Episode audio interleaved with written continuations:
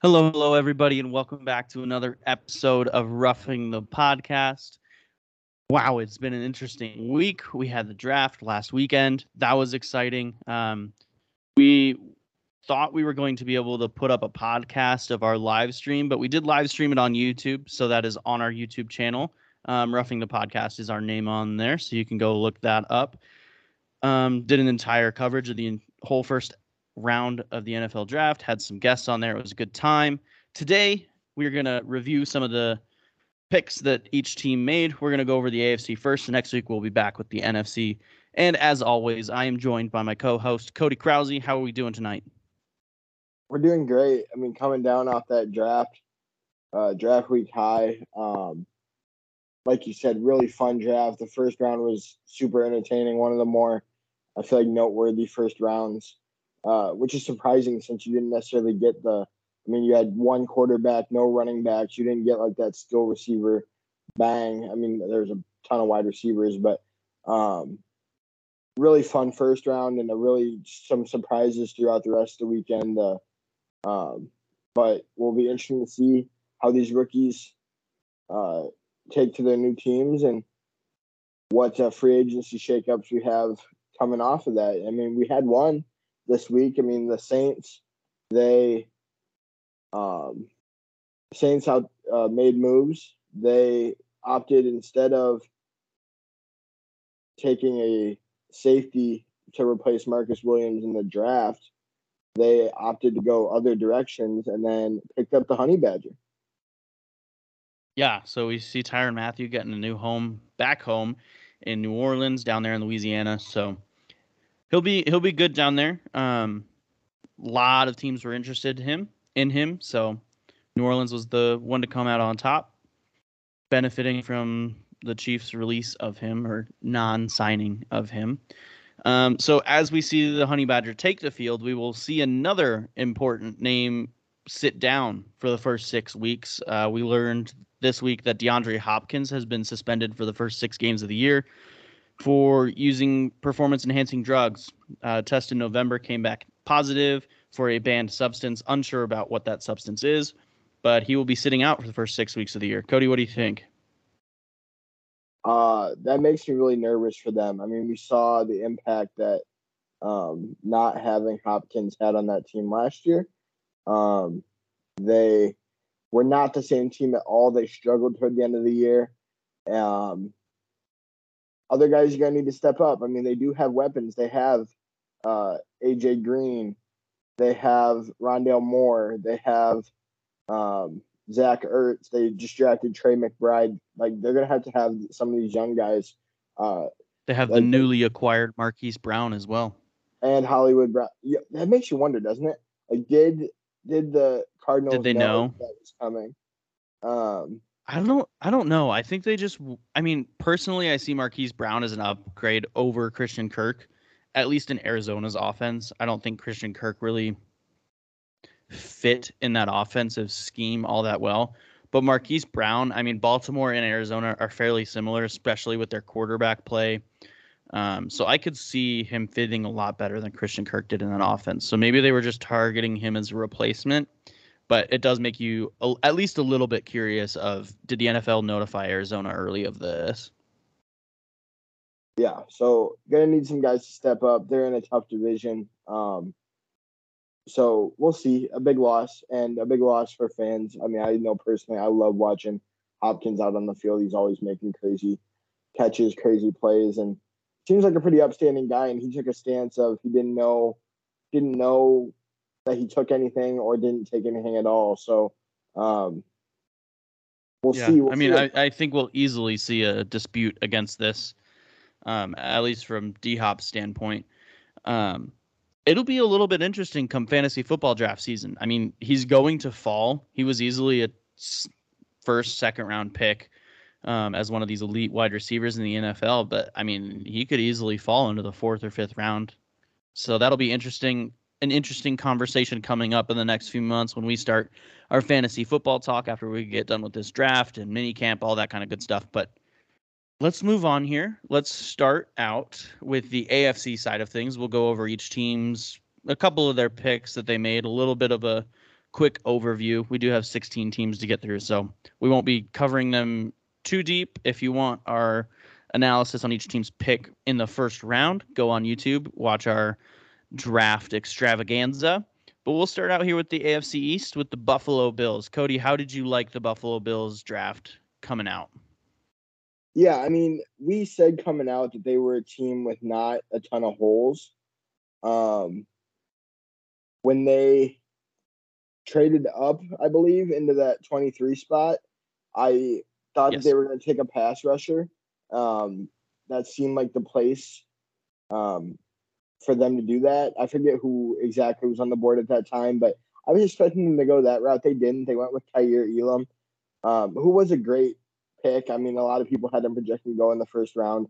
Um, gives uh, Tre'Davious White, uh, Micah Hyde some help in that secondary. Um, so they had a good first day. Um, and then they go and get Dalvin Cook's brother on the second day. Um, yeah, I mean, I just feel like they added some quality potential at a lot of different places. I mean, they weren't a team that needed to fill a lot of big holes. Uh, added some receiver depth too, which is great. Yeah, and I I actually really like their Khalil Shakir wide receiver pick from Boise State in the fifth round. Great value there. He didn't only produce once in college; he did it over multiple years. He's not super super special like of an athlete, um, but he he's actually really surprisingly good after the catch. He's got great vision, good cutting. Um, he can really contort his body on the sideline to make those crazy catches that were so desperate to watch um, on TV. So I really like that pick. It's just another weapon for Josh Allen, especially after a year or two when he gets into his prime. He should be a really good weapon for Allen there in that offense. Absolutely. So I mean, I think I would give um, I don't think. I mean, corner was a need that for me it wasn't the most pressing need. Uh, so I'll give them a B plus overall, just because I think they probably could have done something a little bit better in the first round, in my opinion. Yeah, B B plus range, maybe an A minus if you really like Kaiir Elam. I think over time Elam will be a better prospect than Levi Wallace was, is and that's who they lost, and that's who they're trying to replace with Elam there. So I like the pick overall. It was good. I mean, a good pick for the first round. But like you said, we we both thought they were going to go edge rusher. I mean, Jermaine Johnson and George Karlaftis were still on the board at that point, so either of them would have been a big boost to that defense. But Kaiir Elam, still a good cornerback, um, still should have some success in the NFL. All right, let's move on here to the Miami Dolphins. They did not have a first round or a second round pick from trades, so they started in the third round and they grabbed a steady linebacker from the incredible defense of the Georgia Bulldogs and Channing Tindall. What do you what do you think of their draft as a whole? I mean, they only had four picks, so there's only so much we can talk about. Yeah, I mean, so they traded those picks for uh, Tyreek Hill and Jaylen Waddle, who both are great football players. So I'm sure they're not disappointed watching those guys' highlight tapes uh, for day one, start of day two. But um, uh, yeah, I mean, I think that linebacker is a position that hasn't really jumped off the board for them. And obviously, we saw how great that Georgia defense was. Just when you're going to hear us say Georgia a lot, um, they set the record for most picks from a team. But um, yeah, and then in the fourth round pick, they had a pick that they took from your Steelers, Dev, and they took, uh, oh boy, we're gonna butcher this guy's name. Good luck. Good uh, luck. Erik Ezukanma from Texas Tech. Yeah, I'd probably do that. Something like that. Um, and I think he's reliable. He doesn't have elite speed or quickness, but hey, you don't need speed and quickness when you have Jaylen Waddle and Tyreek Hill. Um, and then Cameron Goode, the edge from California, he's versatile. He can play in a lot of different places for them. So overall, a solid draft for what little capital they had, in my opinion. Yeah, I would say my favorite pick from them was Cameron Goode, um, especially in the seventh round. I mean, he could develop into a starter for them, or at least a rotational piece in that defense. Really drops into coverage really well. Um, yeah, and I was really interested by their pick in that wide receiver. I mean, they had four picks in this draft, and they just got Tyreek Hill. They spent a first round pick on Jaylen Waddle last year, and they're still adding depth to that wide receiver room when I'm sure there are other pieces that they absolutely needed. So a little bit interesting there, especially in the fourth round. I feel like in this draft, the depth or at least the quality of players dropped off after round four. So maybe they go with a linebacker. I mean, back to back in round three and round four, and then figure it out from there. But we'll see. I mean, Erik might, I'm not even going to try to say his last name, so I'll just call him Erik by his first name. So Erik might not even find a place in that locker room. He might start as a practice squad player, but we will see that come mini camp, come preseason, all of that good stuff is to come this summer. Uh, let's move on here. Let's go to New England. And I would say my worst pick for them would have to be Mr. Cole Strange, their first round pick who most people had as a third round prospect. Cody, I mean, we were all surprised on the live stream. What do you think of the Cole Strange pick here by New England? Yeah, I mean, typical Bill Belichick trading and trading and then trading some more and then taking a guy who a lot of people didn't even have going in the top 50, let alone the first round. Um, sh- I mean, sure, they uh, traded Shaq Mason or lost Shaq Mason, so they needed a guard, but probably could have been there elsewhere. And if you were planning on moving around, why not get somebody like Nakobe Dean, who people were gushing about how good that fit was for them. Um, so definitely a surprise there. Um, and then they also lose a pick to get uh, Tyquan Thornton, the wide receiver out of Baylor. Um, his speed was speed was good, but to wait to you have to give up a pick for him at 50 to trade up and get him at 50 was a question mark for me. A lot of question marks in this draft. Um, you talked about your least favorite pick. Uh, I'll talk about my favorite pick. Uh, and for them, that was Pierre Strong out of South Dakota State, the, the running back. I mean, they're a team that doesn't really need running backs, and they took two of them. But I really like Strong. Um, he's a hard runner uh, with a huge football IQ and he's quick. So probably my favorite pick for them, but overall not a great grade for them from me. I feel like they didn't necessarily make a lot of smart moves. Yeah, I'm not a huge fan of this draft class from the Patriots. I do like the Tyquan Thornton pick in the second round. They definitely needed wide receiver help. And at least they get a burner. He ran a 428 at the 40. So I like that. They added depth on defense, went back to back cornerback in the third and fourth round. And then it was really interesting that they took two running backs in this draft class. I mean, they have a solid running back room.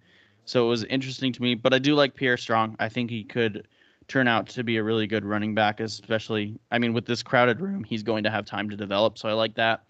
I would I will say my worst pick for them though wasn't even Cole Strange. I do not like the Bailey Zappe pick.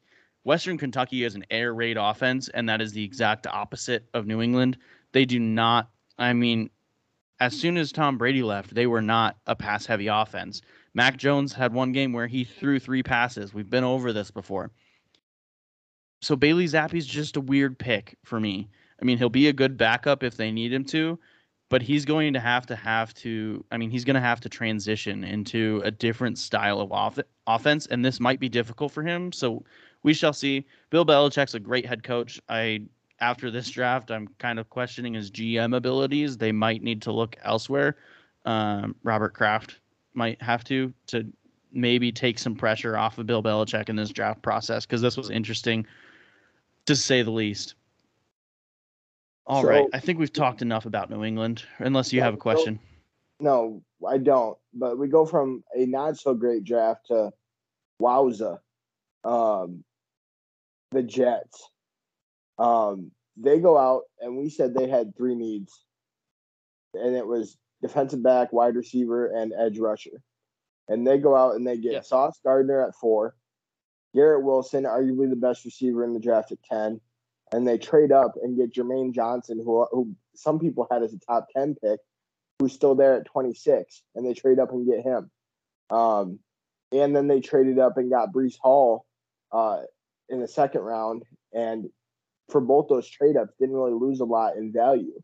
Um, wow, I mean, you talking or listen to Robert Saleh after the draft, they had those three guys that they got in the first round in their top eight on their big board, and they got them all. Uh, they got two of them outside of the top eight, uh, and one of them at 26. Yeah. Great draft for them. Yeah. I mean, this was an incredible draft for them. I have to admit, when I saw on day two that they picked Breece Hall, I was a little bit curious because Michael Carter was a solid rookie for him last year. Um, and I think he could easily be at least a middle range RB1 for an NFL team. But I, as I'm sitting here thinking about it, I kind of like it. Breece Hall is more of the bruiser inside the tackles kind of runner.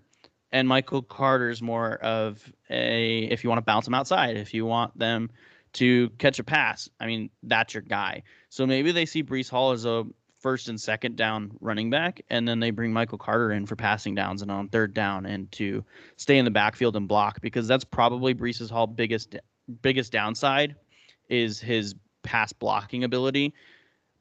But I mean, that's usually the biggest downside for any college running back because in college they don't really ask their running backs to do that all that often because the edge rush talent isn't there. The pass rush talent just isn't there at the college level for every single team.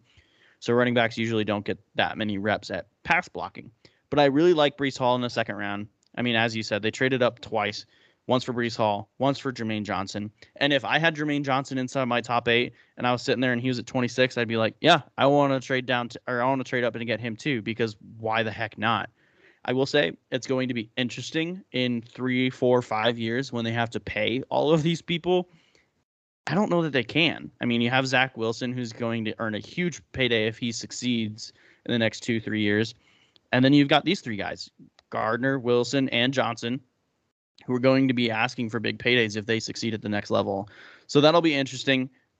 But I do really, really like this draft class. And I stand by my bold prediction that this will not be the worst team in the AFC East. Yeah, I don't know about that one. I think they're one of those teams that needs a little bit of development. But um, yeah, I mean, and then they take tight end Jeremy Ruckert at 101 overall.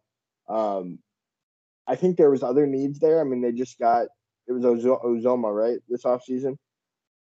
Uh, yes. But, yeah.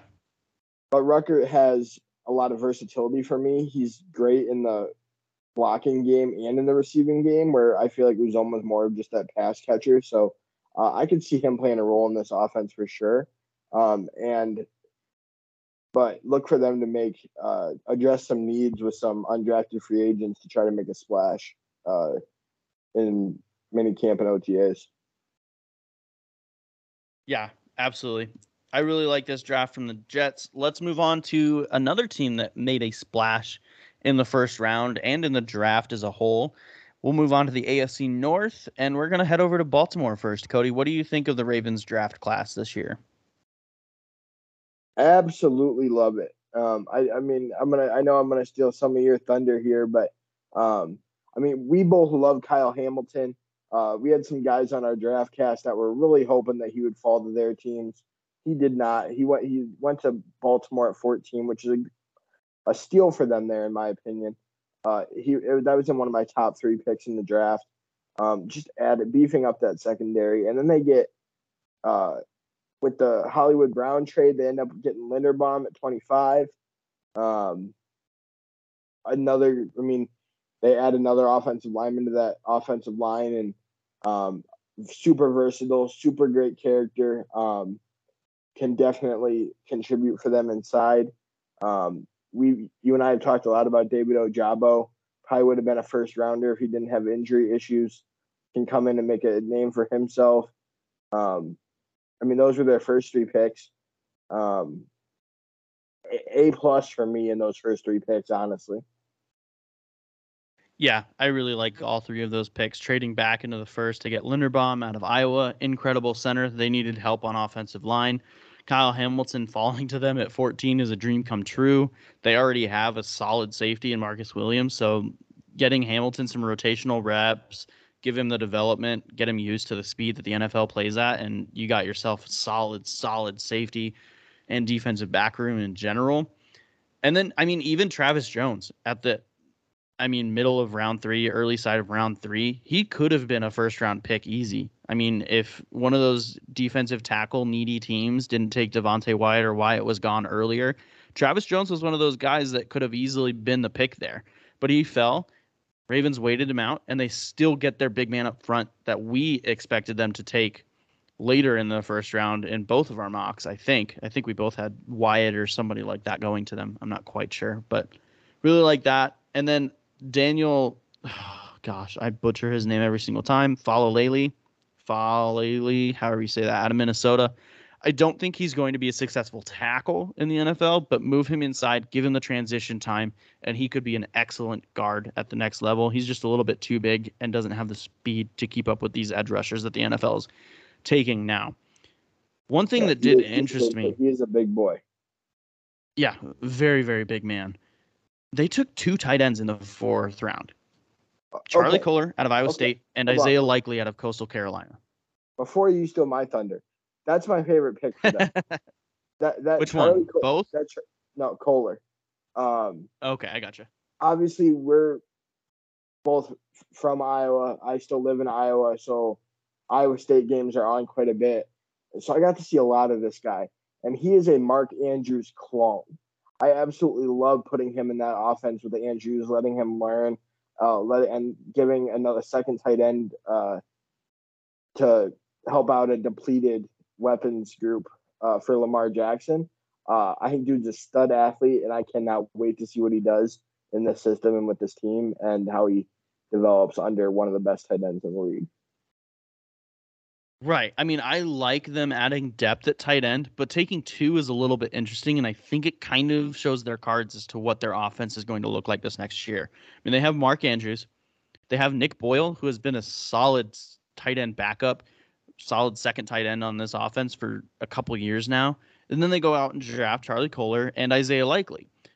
Now, they also traded Hollywood Brown and they failed to take a wide receiver in this draft at all. So their top two wide receivers are Rashod Bateman and Devin Duvernay. So do you I mean personally I think they're going to be running a lot of two tight end sets lots of that kind of play action with those tight ends running routes, giving Mark Andrews a healthy, healthy um, dosage of pass um, passes or targets. That's the word I'm looking for. Giving him a healthy dosage of targets. And I mean, do we just think they're going to forego wide receiver? They're not going to add any more help in the offseason, anything like that? Or are they going to go into this year with Bateman and Duvernay as their one two punch at wide receiver? Lord, no. I mean, I, I would hope they wouldn't think that those two are, would suffice, but I kind of think that they do. I kind of think they believe in these two guys, and I'm all for that, but not as a wide receiver one and a wide receiver two on an offense where the only other pass catcher is Mark Andrews and two rookie tight ends. Yeah, I'm a little worried because they're not like the big spending type at least uh, especially on that offense. I feel like when they do make moves, it's on that defense. Um, and so I don't see them going out and paying, especially a risk like Odell Beckham or Julio Jones. But man, you want to talk about risk? I know we mentioned it when we did the AFC North capsules. Do, you think that this Antonio Brown thing has legs at this point? Oh man, I mean, if they get desperate enough, maybe. But I mean, like I said on that episode, as if I were a GM, I wouldn't touch him with a three thousand foot pole. Like, no way. Mm-mm. Nope. Not having it on my offense is just too toxic. It's it's too bad for the locker room and just the morale of the team as a whole. I just couldn't do it. I couldn't do it. I mean, especially well, with Lamar Jackson, I think he's he's kind of a the talkative type too. I mean, we we saw that at, on Twitter on the draft night. So having him and Antonio Brown in the same locker room, I just don't think it would turn out well for them. Well, I feel like if Lamar calls for it though, like I don't know, I think I think Antonio Brown would like being the guy. I mean, I think that's the one thing that you. Well, yeah, of course, Antonio Brown would like being the guy, but he was the guy in Oakland and he still freaking railed on the GM Mike Mayock in front of the entire team at a practice. Uh, he was Okay. base. okay. I mean, he could have easily been the guy in Tampa Bay. He was on a Super Bowl winning team, and he still threw a fit and ran off the sideline in the middle of a game. He was the guy in Pittsburgh, but he had drama with the team, and he left. He was the guy. There was no. I mean, Juju was great in his absence, but he was the number one wide receiver, undisputed on that offense. No, I, I mean I totally agree. I mean I think that the Raiders organization the last few years has just been a a mess in general. Um, so I don't. I mean I don't think that that's a lone incident for them. Um, but I he wasn't the guy in Tampa Bay. I mean, I mean in, No, I mean there were other mouths to feed, but because because Ro- Roethlisberger isn't isn't a out, outspoken person.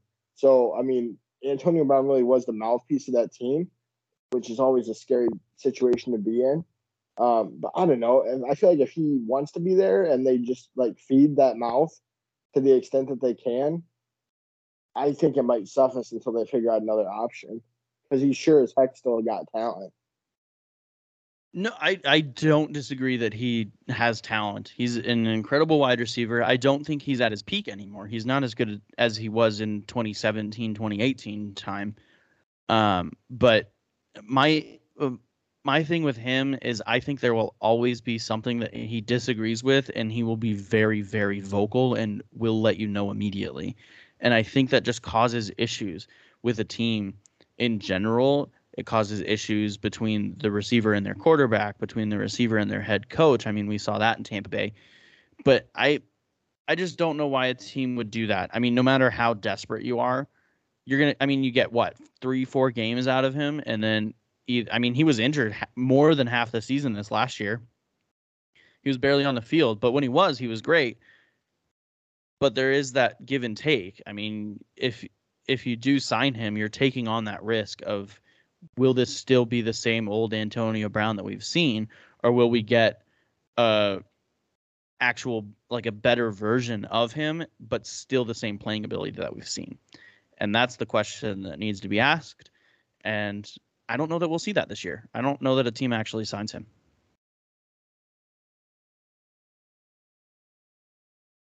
We shall see. For me, I mean, I think they do end up making a move at wide receiver, and I think they do get that desperate. I feel like that just has more legs than them taking a shot on one of the other receivers that's still out there. Not saying that I think it has a ton of legs, but um, yeah, we'll see. I would It- like them. I mean, I would like them grabbing Landry. I think Landry is a good option there.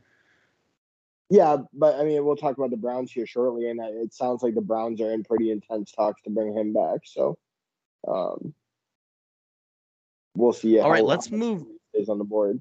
Let's move on to one of our first Ohio teams in the Cincinnati Bengals, Super Bowl runners ups, uh, representatives of the AFC. Cody, how did you feel about their draft this year? Yeah, I mean, so they did a pretty good job in free agency of address, addressing the offensive line need, and then they turn around and say, okay, Cooper Kupp and Odell and Van Jefferson exposed us in the Super Bowl, so we're going to address the defensive back need. I love the Dax Hill pick. I think he's a steal at 31. Um, he and Cam Taylor Britt, their second their second round pick out of Nebraska, are very versatile athletes that I think will contribute well to that secondary. So a great job with them by addressing a need. Um, I don't know that Zach Carter was the best option for them at D tackle uh, in the third, but I think they really made up for it in uh, Toledo safety Tycen Anderson and uh, their edge out of Coastal Carolina, Jeff Gunter, on day three. Um, Anderson is an absolute tenacious uh, football player um, in that uh, in that secondary, and then Gunter uh, has a ton of power. So I really like their day three picks, and I think they really did a great job of, of addressing a need on day one. Yeah, I like the Dax Hill pick. I'm curious to see where he plays the majority of his time on defense. He's very versatile and he's a good player, but depending on how you use him, he could easily become a great player in the NFL. And I mean, I agree with you. I think the most underrated pick for this team and one of the most underrated talents in this draft class was Cam Taylor Britt. he didn't have a ton of starting time at Nebraska, but when he was on the field, it was incredible. Um, just a great, or sorry, excuse me, just a great player overall. Um, and I I like him there. I mean, I think he's a good draft uh, steal at round two, pick 60 overall. Like it. I like it a lot. And I think them not drafting an offensive lineman until day three just speaks to how they feel about their offensive line improvement over this offseason. I mean, they grabbed three free agents on that line to bulk, bulk it up a little bit, and I think it will help. Um, I'm just interested to see how cohesive this unit is. Yeah, absolutely. Uh, so with that, we'll move to the Brownies, Cleveland Browns. Um, they look like they weren't going to have a lot of draft capital uh, when they traded for um, Watson, but and they didn't have a lot of early draft capital, but they definitely added some pieces there on day two and day three. Yeah, I actually really like one of their last picks in the draft. It might actually be their last pick in the draft. Nope, second to last. Um, and they Isaiah Thomas, I think he, is a great pick. I mean, he's got the right size to be an edge rusher in today's NFL. He really has some good moves. I think if he adds a little bit more moves to his um, toolbox, I think he'll be great. But I think he can contribute from day one for this team as a rotational player. And eventually, maybe he finds a significant role on this defense. But I mean, Myles Garrett needs to come off for a breather. Throw Thomas in there. He'll be fine. Yeah, and I'm a little worried for this team. So we're a football podcast, so I'm going to talk baseball here for a second. Um, you saw this week. You saw Trevor Bauer, one of the premier pitchers in baseball, get suspended for two years by the MLB uh, in a very similar situation to Deshaun Watson. I think that sets a scary precedent if you're uh, the Cleveland Browns. Um, that maybe the NFL will follow suit and lay down some pretty hefty uh, suspensions independent of his legal troubles. Um, so that's go ahead, Dev. Yeah, I mean, we've seen this in the past too, where somebody doesn't get criminal charges or anything like that, but the NFL still suspends them. I don't think we see anything different here. I still think Watson will be suspended for I think it's at least going to be four to six weeks. I mean, it could easily be eight to 10. I mean, it could be a significant amount of time for this team. Yeah. Um, one pick that I'll point out for them that should absolutely scare you, Dev, uh, is David Bell out of Purdue. And the reason that that should scare you is because that man uh, kills teams that wear black and gold. Pittsburgh and the Iowa Hawkeyes are very, very different. Uh, I I like the pick of David Bell in the third round. I think his injury history is what made him fall so far. Um, what was he? He was suspended to start this last year, was he not? Um, I'm not sure. I know he was not suspended when they played Iowa. I believe he was suspended. I can't remember what it was for. It it was either that or he was just injured. But injury history will come into play, I think, especially with the bigger hits that the NFL comes with, the faster speed that the NFL plays at. So we'll we'll see. I like David Bell, like in round three, um, top 100 barely, like I said, and he could easily be a great wide receiver. This draft class for wide receivers was absolutely insane.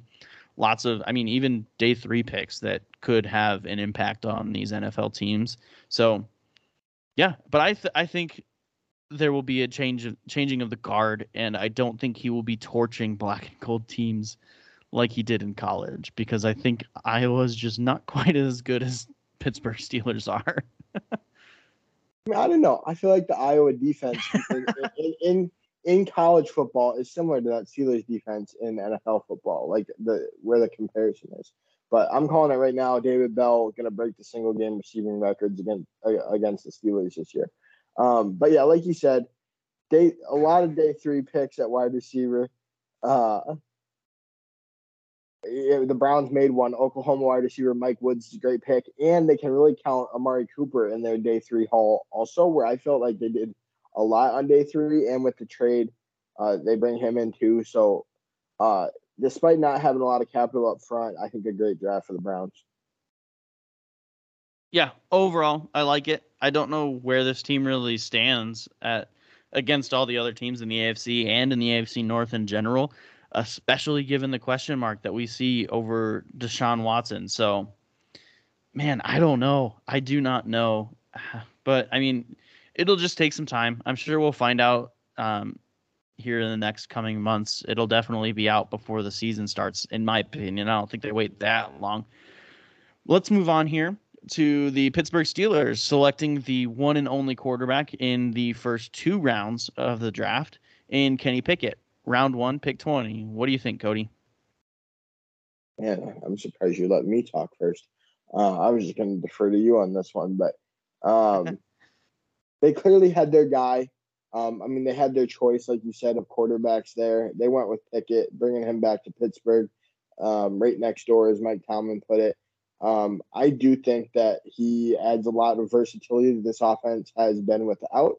And I think he competes with Mitch Trubisky to be the week one quarterback. I don't know if he wins that competition, but um, I do see him um, adding adding some liveliness to this offense going forward and being a Steeler uh, and the face of that offense for uh, some years to come.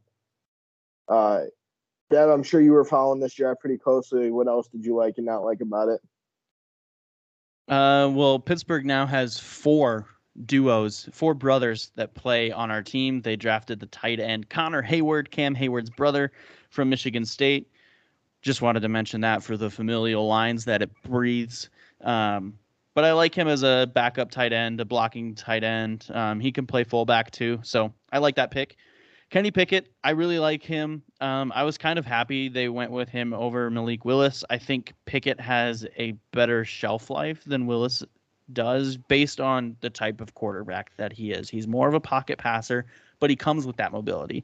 He's not a runner first, and I think Malik Willis, at least in the early part of his career, will be a runner first, kind of like we saw Lamar Jackson. I mean, Lamar Jackson is still coming into his own as a passer.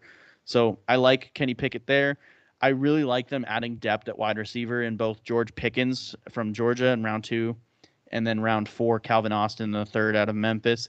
Calvin Austin is essentially a track runner who puts on pads and then catches a football. Um, incredible speed, can easily burn you. He's really close to the Diontae Johnson, Antonio Brown type receiver that Pittsburgh loves. And George Pickens is kind of close to the Chase Claypool build type. I mean, he can get up and get those contested catches. He's not, I mean, he's got some breakaway speed, but he's not going to go for 75 yard touchdowns. I don't think that's him. But I mean, if you want a good chunk play, 25, 30, 40 yards, he's going to be your guy along with Chase Claypool on the outside. So I really like that. It frees up Diontae Johnson to be on the inside. Love it. And then lastly, I'll talk a little bit about DeMarvin Leal out of Texas A&M, the defensive end. I really, really like this pick. Um, a steal in the third round, if you ask me. I think he could kind of take over Alex Highsmith's spot on the left left side of the or right side of the defense, um, opposite T.J. Watt. But we definitely saw when when T.J. Watt went down. I mean, we saw a downfall um, in our production off of the edge. Uh, we had our first game without a sack in like four or five years. It was absolutely nuts the streak that we had, but lost that when TJ Watt went down for a game this year. So I like the depth that they're adding in Leal out of Texas A&M. Cody, I want to hear your opinions on how you think that the Steelers ended up drafting because I know my opinion. I know Ryan Murphy's opinion, who was one of our guests during the draft. So I'm curious about what yours is. Yeah, I mean, I think that there were other needs than wide receiver, uh, but you had Pickens falling there, and he has a ton of talent. So I don't mind that pick. Um, I thought the D line uh, D line selection was good. And again, they go wide receiver. I feel like there were other directions that they could go. Not necessarily saying there's anything wrong with these players, but I feel like, I mean, you're adding depth at tight end, you're adding depth at receiver. Um, you're taking two quarterbacks. I just feel like there were other, personally, I think there were other positions like the secondary, um, linebacker. You took one, but could have like would have potentially like to see that a little bit earlier. there just seemed like there was other needs that weren't necessarily addressed for me, even though you did get a lot of quality players where you drafted them. Yeah, absolutely. And I, I completely agree when it comes to the linebacker thing. I mean, it came out two days ago that they didn't pick up Devin Bush's fifth year option. So this is kind of a make it or break it year for him coming off of a torn ACL last year. He was kind of playing a little bit timid, a little bit shy. I think he was kind of scared to do it again. Um, but if he doesn't perform this year, I mean, we're easily a lock for a round one, round two linebacker in next year's draft. So I'm curious if they knew they weren't going to pick up his fifth year option, why they didn't go out and get a guy like Nakobe Dean, who fell into the third round, Christian Harris, who was in the third round. Um, I mean, even guys like Troy Andersen out of Montana State. I mean, those those are guys that are gonna be good depth positions. I mean, Nakobe Dean would easily be a starter right out the gate. Christian Harris would be a rotational piece out of the gate at inside linebacker. So it was a little bit interesting. I'll give you that. Um, but I do like the wide receivers they got. I think it helps our offense. It helps Kenny Pickett. I like it. Um, and it takes a little bit of heat off of Najee Harris. So open up the receiver game, open up the running game. It's good get this air raid offense going. But yeah, it'll the AFC North will be interesting to say the least. Um, I think one of the more underrated divisions in the AFC. I mean, you got the AFC West who's coming out the gate hot, and then I think it's kind of the AFC North right behind them. And yeah, I mean, um, I mean, the second I, most interesting in that conference. I would definitely agree, but I don't, I don't, I don't, I know that you're like a little bit biased and stuff, but I'm gonna call you out. I, I wouldn't say they're underrated. I think it's pretty clear that that AFC West takes the cake in that conference. But then, I mean, I think any if anybody says that the AFC North isn't right behind them, uh, that's a question mark in my head. So I think they're pretty. All right. I mean, hey, as as long as somebody else is agreeing, I, I, I mean, if you're saying most people are saying that, then I'm all for it because I I completely agree. I think they're easily the second best division in the AFC and probably top four in the NFL. Absolutely. Um, where are we going next? Let's move on. We will go to the AFC South and another team that had multiple first round picks in the Houston Texans. What do we think? I think that was the first uh, shock of the draft for me. Um, when they took Stingley at the third overall pick, I mean, his film, his best film was is two years old now, and uh, I think a lot of people said Sauce Gardner was the best defensive back in this draft, and they go with him. Um, a, a, ton of talent, but um, surprising to me. Um, but definitely a need. And they go and get their offensive lineman and Kenyon Green at 15 to address another need. Um, Jalen Pitre. I mean, just like they definitely drafted to their needs. I just don't know that those were the best players for them. Uh, I know you put in a lot of research yeah. to those players, but like, I mean, you see, yeah, I mean, what, what are your thoughts? Kenyon Green at 15 is a shock for me. But I, I will say one interesting thing, and this is not something that you see every day, but the Houston Texans had one, two, three, four, five. They had nine total picks in this draft. Not one of those picks is a duplicate position group. They had a cornerback, a guard, a safety, wide receiver, linebacker, running back, defensive end, tight end, offensive tackle. They didn't duplicate anything. And when we said in their in our AFC South team profiles that they basically needed help at every single position, and they went out and they did that in this draft. They were very, very um, I don't know what the word is, they had a lot of variance on their on their picks here, and I like Derek Stingley, Stingley at three. I think he's easily the best cornerback prospect if he didn't get hurt and if COVID wasn't a thing. If he didn't have if he had 2019 production throughout his entire college career, he would be a great cornerback in the draft, and I think I think he would go in the top five like he did. Um, and I don't think Sauce is the best quarterback prospect if Stingley had that production. So I like the pick there. Kenyon Green is the big question mark for me. Will he perform at the next level? He was my second best um, guard and my third best interior offensive lineman. Um, so going 15 is a little bit questionable to me.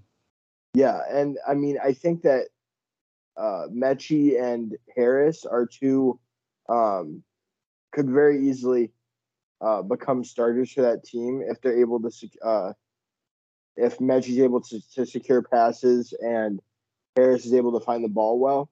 One big surprise for me for them though is that they didn't address the edge rush need. They've been needing that edge rusher since Watt left, and I, I know in my mock draft I had them addressing that need early, uh, but they didn't address it at all. That was pretty surprising to me. Yeah, I had them going Jermaine Johnson at 13 as well. Um, they got one in the fifth round, but like I said earlier, after round four, early round five, this draft class kind of falls off. There's kind of that cliff when you hit like the top 130, 140 picks. And they grabbed a defensive end at 150, Thomas Booker out of Stanford. So we'll see. Maybe he develops, maybe he doesn't. But I think defensive end is definitely a position that they're going to need to either address um, in free agency here with the kind of secondary free agents that are still on the board, or they're just going to have to wait for next year to get it. Um, anyway, let's move on here. Who do we have next? I believe it will be the Indianapolis Colts. They had a decent draft class here. I really like their pick of Jelani Woods in the third round. Um, definitely a more explosive Mo Alie-Cox. And we saw Mo Alie-Cox succeed in this offense. So I like the pick. I think he'll be a better pass catcher than Mo Alie-Cox was. He's still that end zone threat that we love to see down there. Um, Matt Ryan is probably happy that they grabbed a tight end here, um, especially after leaving Atlanta. Love that. And then one of the more interesting one is Nick Cross out of Maryland, also a round three pick. I really like him. They needed safety help. Um, he does play really, really fast, and he is very aggressive at the safety position. Um, so his longevity kind of comes into question there. If he plays at the speed he does in college, if he plays at the aggressiveness he does in college, he will get hurt. And I think he needs to be a little bit more careful, um, kind of assess when he does need to hit and when he can kind of back off a little bit and I think that's going to take some time. But overall, I think I like the Nick Cross pick. I, w- I would give that like an A minus, I'd say. And overall, I'd probably give the Colts like a a B or a B minus. They got really lucky that they actually got picks for Carson Wentz from Washington here, um, because if they didn't, it would it would probably be like a D for me, a C or a D, especially in that day one, because day one was atrocious with them not having a pick because of the Carson Wentz trade. Man, what are your thoughts, Cody? Yeah, I mean, you talk about um, their tight end pick and how Mo Alie-Cox succeeded in this offense. I think it's important to note that that was the Carson Wentz offense, and this is going to be the Matt Ryan offense. But I see that correlating fairly well. Um, I mean, you look at Matt Ryan and the way he used Kyle Pitts last year, and uh, the way he's used Tony Gonzalez in the past. Um, he's a tight end friendly guy, so I like that pick there were some areas, particularly on the interior of that offensive line behind Quenton Nelson. And then also, I mean, they did get the uh, athletic uh, wide receiver uh, Alec Pierce uh, out of Cincinnati. But other than that, they could use some depth at wide receiver and they could use some depth behind Jonathan Taylor at running back. So definitely look for them to go that direction with their uh, UDFAs to kind of fill out the back end of that roster. But overall, they got some talent um, for again a team that didn't have a lot of capital on the front end of the draft. Yeah, I mean, I like Alec Pierce too. There in round two, definitely one of those wide receivers that um, was easily a day two selection. So I like that. They needed the depth there. T.Y. Hilton is not who he used to be. Um, so Alec Pierce is coming in as a replacement for him. I like that. So I bet Matt Ryan likes it. They're adding a couple weapons with their first two picks in this draft, and they give him some protection with the third pick in the draft. So he's coming into a decent spot, a good team who I think will probably end up winning this division. I think Tennessee kind of lucked out to get that number one seed last year, and I think Indianapolis improved enough, especially at the quarterback position, because Matt Ryan is definitely better than Carson Wentz to overtake them for the number one spot in the AFC South. Interesting. Hot take. I would take a healthy Carson Do- Wentz. you disagree? Yes. Okay. I would take I would Okay. take a health I would take a healthy Carson Wentz over Matt Ryan right now. Okay. Okay. I just think the decision making on the Carson Wentz side needs to improve because it was bad last year. That's true. But that's I mean, enough. He plays for the Washington Commanders. We're not even talking about the NFC. Let's move on. AFC South. We've got the Jacksonville Jaguars up next. Cody, your take.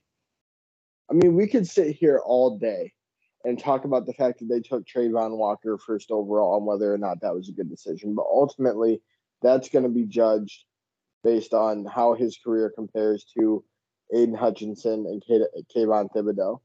Um, I know that you and I both agree that it probably wasn't the pick to make there, um, but they made it. He's a talented kid. Um, we'll see what happens. I love, love, love the pick of Kentucky center Luke Fortner uh, in the third round to replace their center retired. Uh, was it Linder? Yeah, Brandon Linder. Um, You got it. you know, sometimes we know what we're talking about on this podcast. Um, I like that pick. Least favorite pick, other than Walker, probably um, Snoop Conner, the running back out of Ole Miss. I think they probably could have gotten value similar to him out of an undrafted free agent. And they're a team that has James Robinson and they have a healthy Travis Etienne. I think that they could have went with more offensive line help or secondary help. Um, got a better secondary. I mean, they drafted two corners after that, but um, there are other areas to adjust rather than that running back. Love the Fortner pick. Not a big fan of the Conner pick. Um, overall, a B, I think, for me for the Jags. yeah, I mean, if they go Aidan Hutchinson, it's an A minus for me. But they didn't, and they went Travon Walker, and that definitely drops it down to a B. Um, I like the Devin Lloyd pick, um, pick 27 in round one. Great value there. Um, he's an excellent linebacker. We talked about it on the live stream, but he's there to replace Myles Jack, who they lost in free agency. So I really like that. Young guy, great leader, excellent linebacker all around. It was either him or Nakobe Dean who was going to be the number one linebacker off the board. Um, turns out it was actually neither of them. It was Quay Walker to the Packers, but I think that both Lloyd and Dean were more talented than Walker. But I like the Lloyd pick there. Um, and like you said, we could talk for 30 minutes on why the heck they picked Travon Walker over Aidan Hutchinson. Personally, I would have picked Thibodeaux over Travon Walker. Just the production wasn't there. We talked about how it was a little bit convoluted in the George defense, but still, I mean, you're taking a lack of production and an excellent combine over a good combine, great combine out of Aidan Hutchinson, and excellent college production from him in his last year. So I don't see the reason to take Travon Walker there at number one overall, especially when you need that help on edge rusher immediately. But again, I could be completely wrong on this. Travon Walker could easily be the number one talent out of this draft class. We shall see in the next coming years. Um, so that's always interesting. But like you said, I like the upgrade at offensive line there with Luke Fortner out of Kentucky. Great steal in round three. Um, Snoop Conner, definitely the most interesting to me, especially with James Robinson and Travis Etienne coming off, I mean, that injury, but he'll be back healthy. He'll be a great running back in this offense with Doug Pederson as the coach. So, I mean, Snoop Conner is essentially just a depth piece at running back. I mean, a running back three for this team, wouldn't you say? Absolutely. Let's go to the Tennessee Titans. Cody, how do you feel about this draft from them? Not great. Uh, Yeah, I, I'm I'm kind of right there with you, buddy. uh, I mean, I think with the picks that they had, and I mean, they got some from the trade that they made, they did a very solid job. I mean, I think Treylon Burks is a playmaker, and he's compared to AJ Brown. Uh, but he's not AJ Brown, and they traded away AJ Brown, which, um, as a team that already lost Julio Jones, I don't know what that makes their. I mean, they have Robert Woods, so Robert Woods and Treylon Burks um, are an athletic playmaking receiver group, but I would say still a drop from AJ Brown and Julio Jones, even though Julio had health issues. We Robert Woods is coming off an injury, um, also, but we love a, mid, Roger, a mid-season injury at that too. right. Love Roger McCreary in the second round. Love uh, Nicholas Pettit Frere. I butchered that in the third. Um,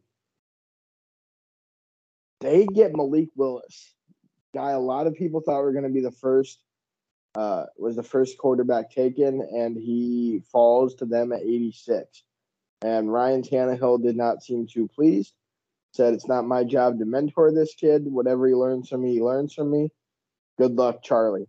Uh, so, but I do think that he adds a playmaking versatility to this offense and could could lead them down the road should he develop well under Tannehill.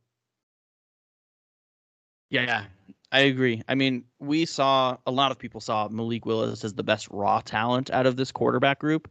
So with that time to develop, you know, one, two years maybe out of Tannehill, I think he could easily. I mean, he could be a great quarterback in the NFL, but he needs that time to develop to the speed, to the process. To he needs to improve on his decision making, on his um, reading the field, just all going through all of his progressions, everything like that. He needs to improve on, and he has the time to do that with Tannehill leading this offense as of right now.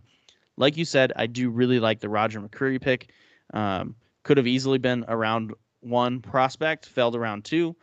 Titans nab him up. Great cornerback out of Auburn. I like that.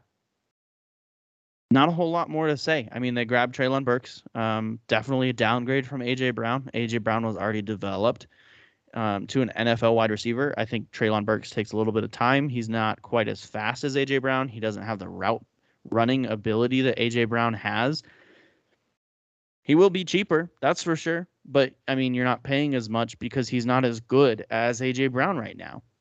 Maybe he gets there in three years. Maybe he doesn't. I don't like this trade from them. We are in agreement on that. So with that, we'll move to the last division, the AFC West, the team that perhaps made the biggest free agency splash. And there's no perhaps about it. They did make the biggest free agency splash. Uh, but how'd they do in the draft? Let's start with the Denver Broncos, Devin. Well, like most Broncos fans did, um, if you are a Broncos fan, you just watch Russell Wilson highlights to get you through the first round of the draft. Um, and that just made you feel better of not having a round one pick.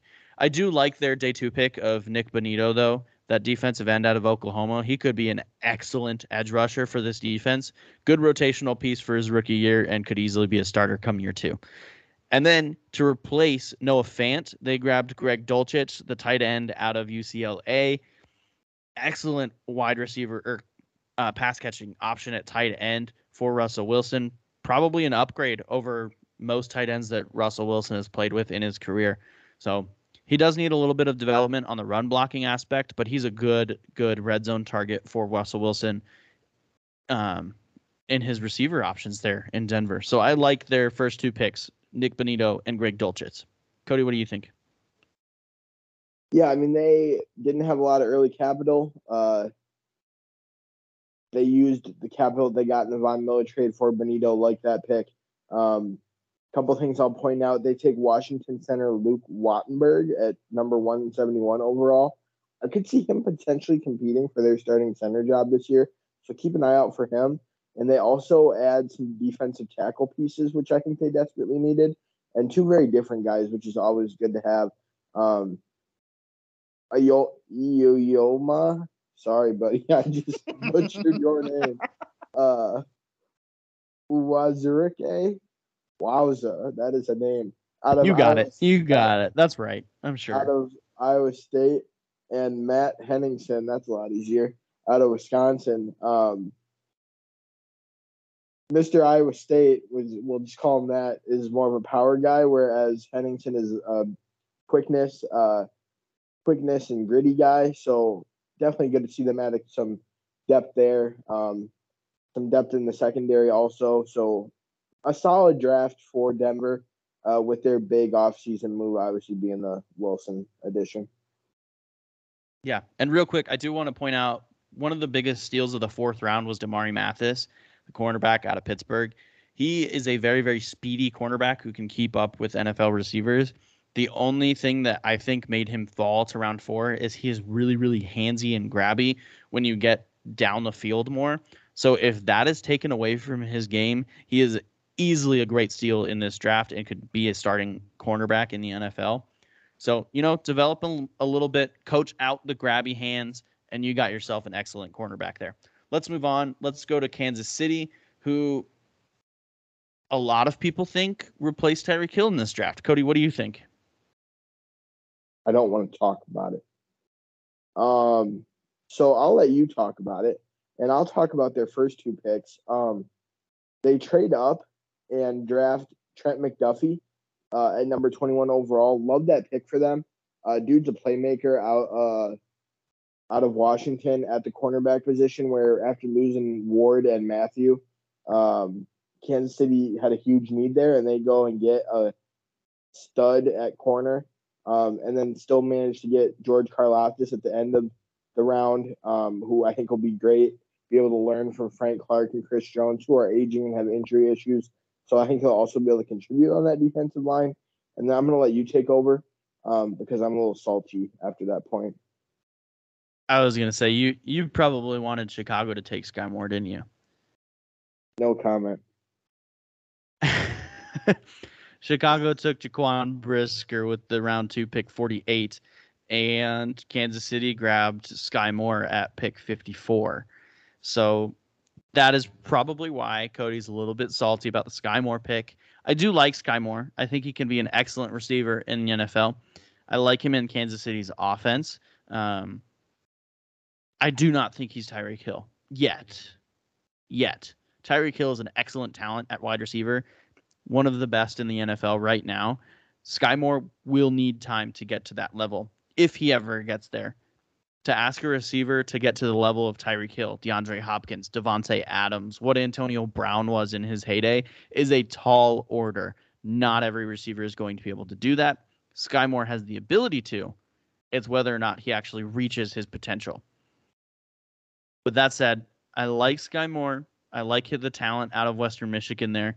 And I think Pat Mahomes probably really appreciates them grabbing wide receiver depth in this draft class. Yeah, all I'll say on that subject is that I was licking my chops, even though the receivers poured off the board in round one. The Bears had two picks fairly early in the second round, and there was still some solid talent at wide receiver available. Um, Watson went early. Green Bay traded up for him. That was okay. There was still talent available, and the Bears went defensive back, defensive back. We'll talk about their picks next week. I don't mind the first one, but man, man. Uh, back to the Chiefs. Um, Jaylen Watson, uh, cornerback out of Washington State. I love that pick. I feel like he probably could have been taken a couple rounds earlier. Uh, so steal for them, and I think they nabbed another steal in the seventh with Pacheco. Uh, he's fast and hard hitting uh, running back, um, who will I think will complement Clyde Edwards-Helaire nicely. Yeah, um, honestly, one of my least favorite picks out of this team was Leo Chenal or Channel, however you say his last name, out of Wisconsin in round three. He's a really good linebacker. He's got good talent, great running line, like against the run, but he has very, very little experience when it comes to pass um, defending at that linebacker position. And I mean, they have Nick Bolton, who is a really good linebacker. Willie Gay's fairly young. Nick Bolton's really young. So I'm curious why they felt the need to go linebacker there and why they went with Leo, especially if they want help in the passing game, which is something that they're going to need in this division.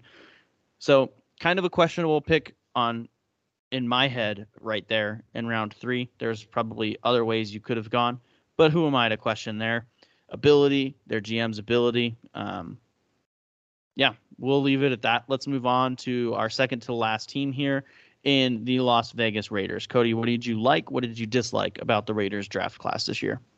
So yeah, the Raiders, another team uh, that didn't have a lot of early capital. They obviously traded their first two picks for Davante Adams, um, but they did still, I feel like, make some quality picks down the uh, in the later or in later rounds.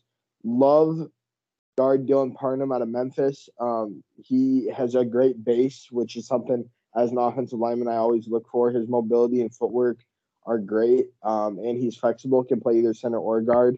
So I thought that was a great uh, introduction to the draft for them. Yeah, and uh, I will say one of the more interesting things that the Raiders did was decline Josh Jacobs' fifth year option like a week before the draft. And then they went out and drafted two running backs Zamir White out of Georgia and Brittain Brown out of UCLA. And Zamir White, I mean, he was their second pick. He's around four pick, but he's still the second pick that the Raiders took in this draft. So they're viewing him as somebody who they want to produce. So I'm curious how they're going to use him. But I think the cards are kind of on the table of if Josh Jacobs goes down this year, I don't think they re-sign him next year. If he gets injured again, I think they cut him loose.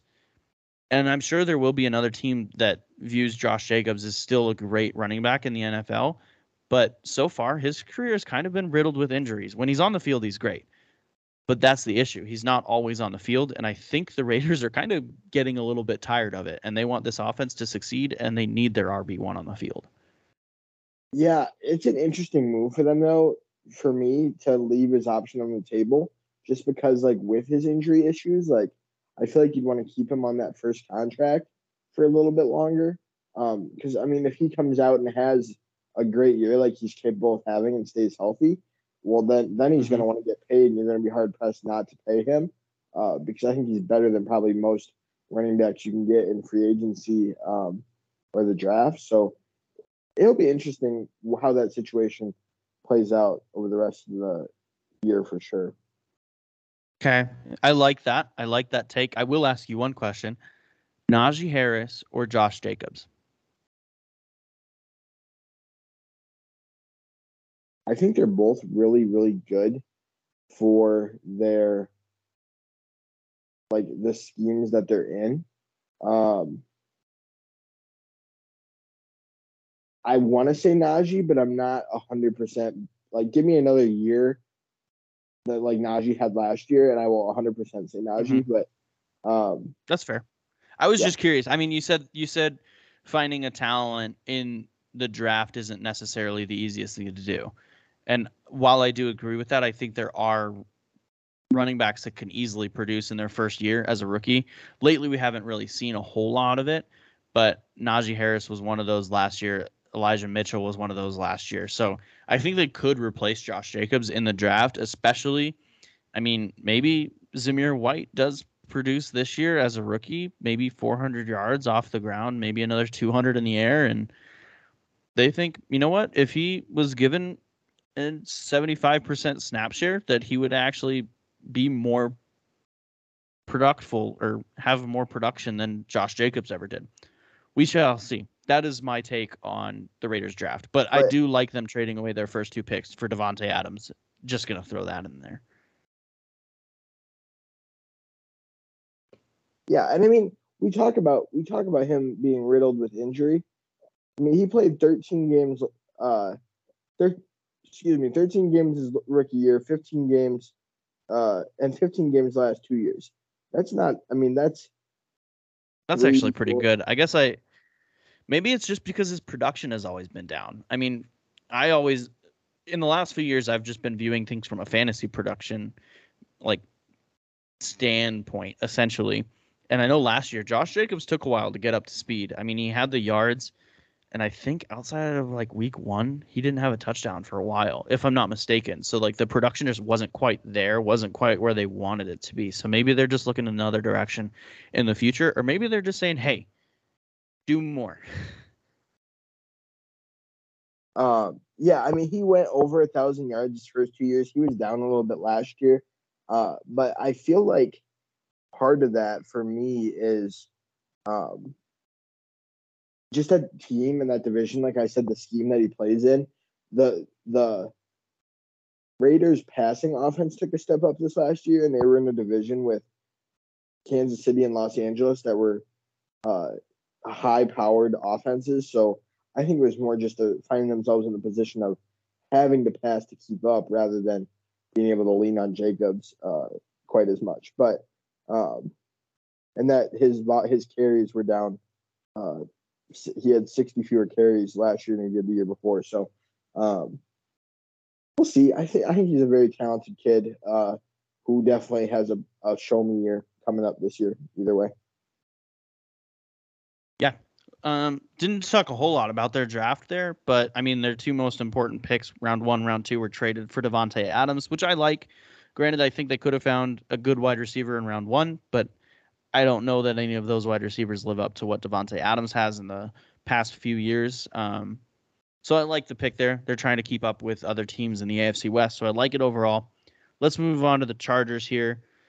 Um, one of the most interesting picks for me on the Chargers draft class would be Isaiah Spiller. I think he is a really good complement to Austin Ekeler in this offense. Definitely better than Larry Rountree and Joshua Kelley immediately coming out of the gate. So easily the RB2 on their roster for me. Yeah, yeah, I would definitely agree with what you said. um, I disagree that he's a good complement, though. Uh, for me, I mean, Spiller is that kind of dual threat rusher receiver that Ekeler is. So I think they have two of the same, uh, which I don't think is like great for that offense. But I mean, the more talent, the merrier, I suppose. Uh, would expect a complement for Ekeler to be more of a power back, which Spiller really isn't for me. But love the talent there. Um, did you feel like Zion Johnson was a reach for them? No, I mean not really. I had him anywhere from late teens to um, mid twenties, late twenties. But I actually really like him. I mean, I think they kind of got really lucky that Houston didn't grab Zion Johnson. I like Johnson more than Green. We've seen Johnson play at all three positions on the offensive line, and he can do really well at all of them. So wherever the heck they need offensive line help, plug Johnson in there. He's going to do great, and he'll be on your team for a while, I think.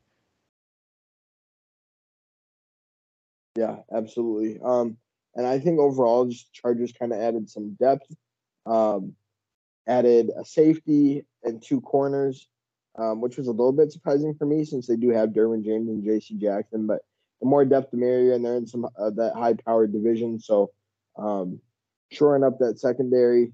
Um, I like the UCLA pick, Otito Ogbonnia. Um, also, um, another team that didn't it didn't necessarily have a ton of glaring needs, but added depth at places where they needed it. Yeah, absolutely. I'd probably give them a B overall. Not too splashy with Johnson at their round one, 17 overall, but I like it. I like the the need fill there. Um, they could have gone Devonte Wyatt. I think it would have been more of a reach than Johnson was there at 17. So I like it. They filled a need. Um, and they got some more blocking for Herbert and Ekeler. Give them some room. Let them work. Um, I like it. Definitely not splashy, but overall, a decent draft. And they filled a positional need. Cody, what are your overall thoughts for the AFC draft class? as always, I mean, some booms and some busts. We saw some top tier drafts with the Jets and the Ravens. Um, we saw some questionable drafts, namely the Patriots. Um, but overall, I think that I think that the AFC gets more exciting. I mean, I think the Jets become a fun team to watch. I don't know how successful they'll be, but I think they become more of a fun team to watch. Um, yeah, we'll see. I'm, draft made me more excited for the season to come. Yeah, it was honestly really, really unexpected about how eventful this draft would be. I mean, there's been talk about how this draft class just hasn't. I mean, it's not as significant as other drafts in the past, but based on the nine trades that we saw on day one, I would say the NFL disagrees with us. The NFL teams and the GMs disagree with the general public and the general media saying that this draft class isn't as talented as previous years. I think we could see some studs come out of this draft class. And I think the NFL agrees with me. I like it. I'm excited for this year to come. I'm excited to talk about the NFC next week. Cody, why don't you go ahead and close us out? Well, before I do that, Dev, uh, you you mentioned that we yeah. have a you mentioned that we have a YouTube channel now. So where like how can people interact with us? What what can they do to help us out as a podcast? Um, how can they stay engaged? Yeah, absolutely. Um, so it's a little bit hard to find us on YouTube because we don't quite have a following yet. But I believe if you go to our website, which is linked, I want to say on Apple's podcast and Spotify. Um, I'll if it's not, I'll put it in our description so y'all can click on it. Um, that has a link directly to our YouTube page. So go check us out there. We will be doing some more content. Cody and I need to talk about this a little bit more, but we'll be releasing some content on YouTube, especially when it comes to fantasy football. Um, coming up here, we'll be talking a lot more about that on the podcast as well. But we're excited for it. Um, go subscribe to our channel follow our podcast, like our podcast, leave reviews, anything that you can to help us out. We really appreciate it. It helps us out a lot. We love doing this and we want to continue to do it. So, yeah, we like interacting with you guys. We still have yet to receive an email. Somebody send us an email, please. Rough the pot at Gmail. We would appreciate it a lot. And yeah, as always, Cody, what do you got for us? We will leave you with some wisdom, a good vitriol, as always. We're going back to Confucius, the main man Confucius, uh, from back in the day. Uh, by three methods, we may learn wisdom. First, by reflection, which is noblest. Second, by imitation, which is easiest. And third, by continuing to keep rocking the podcast. We'll see you guys next week. Goodbye.